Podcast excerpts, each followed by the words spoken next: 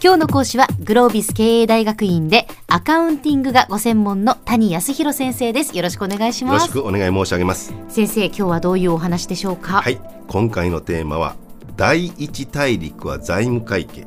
すなわち、アカウンティングはあ六大大陸によって形作られているというお話をしておりますけれども、はい。その第一大陸すなわち財務会計についてのお話をさせてください。はい。ここがアカウンティングの一丁目基本となります。わかりました。まあ、おさらいしながら六大大陸のどこにこの、えー財務会計が位置づけられているのかというのをご説明いただけますでしょうか。えーまずアカウンティングマップを縦切りします、はい。えー縦切りの中の成果計算というところに該当します、はい。横切りでは外向きの会計外部会計に該当します、で縦と横が交わるところにこの財務会計が位置しています、一言で言うならば対外的な価値の流れを対象に成果を計算する会計領域。こういう形になります、えーこう言いますと少しあのー難しい感じはしますけれども、えー例えば卸売業で考えますとことは簡単です、えー卸売業さんで利益を計算することを考えてみましょう。1個あたり600円で仕入れた商品を1万個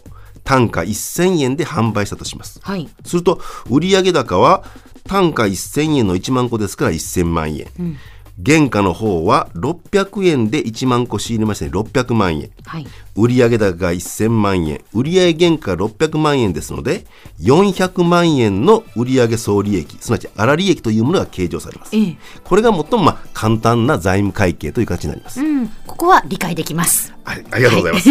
えーで今の話をもう少し少しだけ抽象化しますと、ええ。外部から獲得した価値これを収益と言います、え売上高はその典型です。対しまして外部に放出した価値。今回は仕入れで、えーお金が出てきました。この部分を費用と言います、はい。すると利益は収益と費用の差額で求められるという形になります、うん。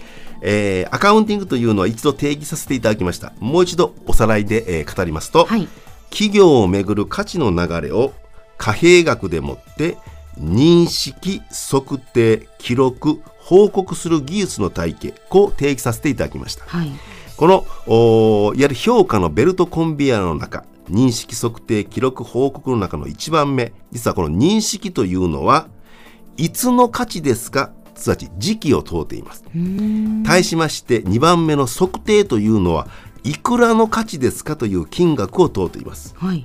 で今回はあ売上のお話を中心にしまして売上の認識と測定すなわちいつといくらのをめぐる今日的な問題をご紹介できればと思っております。わかりました。ではお願いいたします。はい、えー先の例ではですね単価1000円の商品を1万個販売したわけですから1000万円の売上高が計上されました。はい。ここはあ疑いのないところなんですけれども、もう少し踏み込んで考えますと果たしてその1万個を販売したという具体的な時点すなわち、えー時期はいつなのかこれを一度考えてみたいと思っております。ほう。いろんな、あのーことが考えられます。例えば、得意先から注文をもらった時、これも一つの時点かもしれません。うんあるいは、えー自社の商品を背中に積んだトラックが営業所の敷地を出た時、すなわち出荷の時点と考えることもできます。うんうんうん。あるいは、その商品がお得意さんの営業所に到達した時点、あるいは、先方さんのご担当さんが研修してくれた時点、もっと後になりますと、いやいや、販売代金を回収して時点、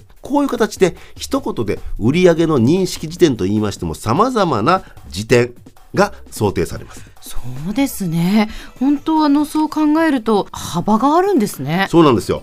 売上高の認識問題というのは実はピンポイントではなくっていくつかの答えがあるという形になります。ええええ。でもし、えー売上高というものが得意先さんの研修時点で計上されるとするならば、んノルマを達成することが大事な営業パーソンからしますと注文をもらってその商品を用意し出荷しただけでは足りないわけですよえね。えええええ。きちんと相手のところについてその上に研修まで上げてもらうそこまでしないと自分自身のノルマにはつながっていけない、うん。その意味ではこの売上高の認識基準というのは一営業パーソンの人事効果の観点からもあるいは会社全体の経営成績の観点からも死活問題と言って過言ではありません。うん。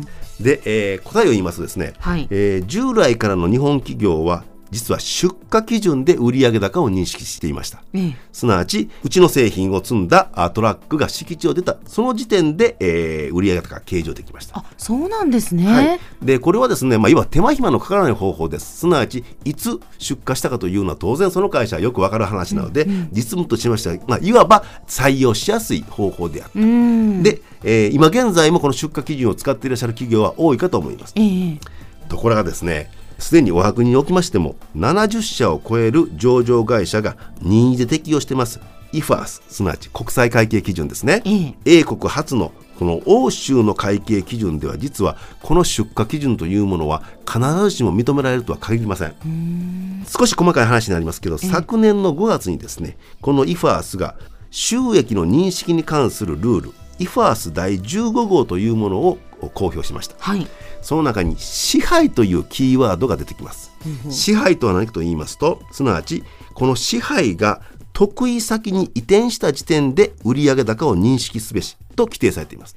そうしますと、え細かい話は別にしまして、出荷しただけでは、うちの商品の支配がお得意さんに移ったとはちょっとまだ考えにくいですよね。そうですね、ええ時期尚早かなと思います、せめて相手の敷地に入らないと支配が向こうに移ったとは言えない、そうしますと、えー、イファースを採用しますと出荷基準というものは原則難しくなっていきます。こういう形で取引はあ同一であってもどの会計ルールを使うか言葉変えますとどの物差しを当てるかすなわち日本製の物差しなのか、英国製の物差しかこれによりまして当然ながら売上高は変わってきます。ぜひともこのお話をきっかけに我が社の売上高の認識基準はどうなっているか一度お確かめいただければと思います。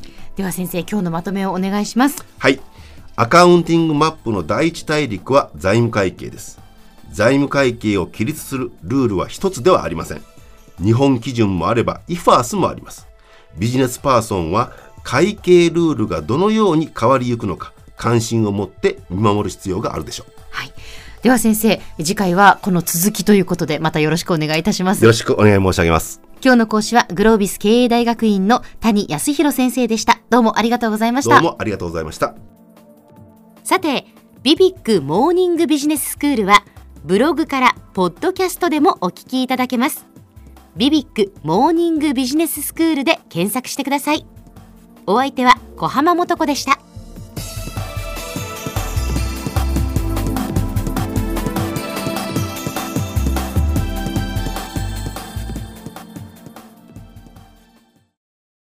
ゾクゾクグイグイメラメラつながる。ゾワゾワハラハラメキメキ。つながるズキズキ。モワモワ。ほかほか。つながる。キリキリ。ザワザワキュンキュン。ガンガン。ワクワク。うずうず。ドキドキ。ルンルンバクバク。九州人のいろんな気持ちつなげます。九州から輝こう。キラキラつながる。 QTnet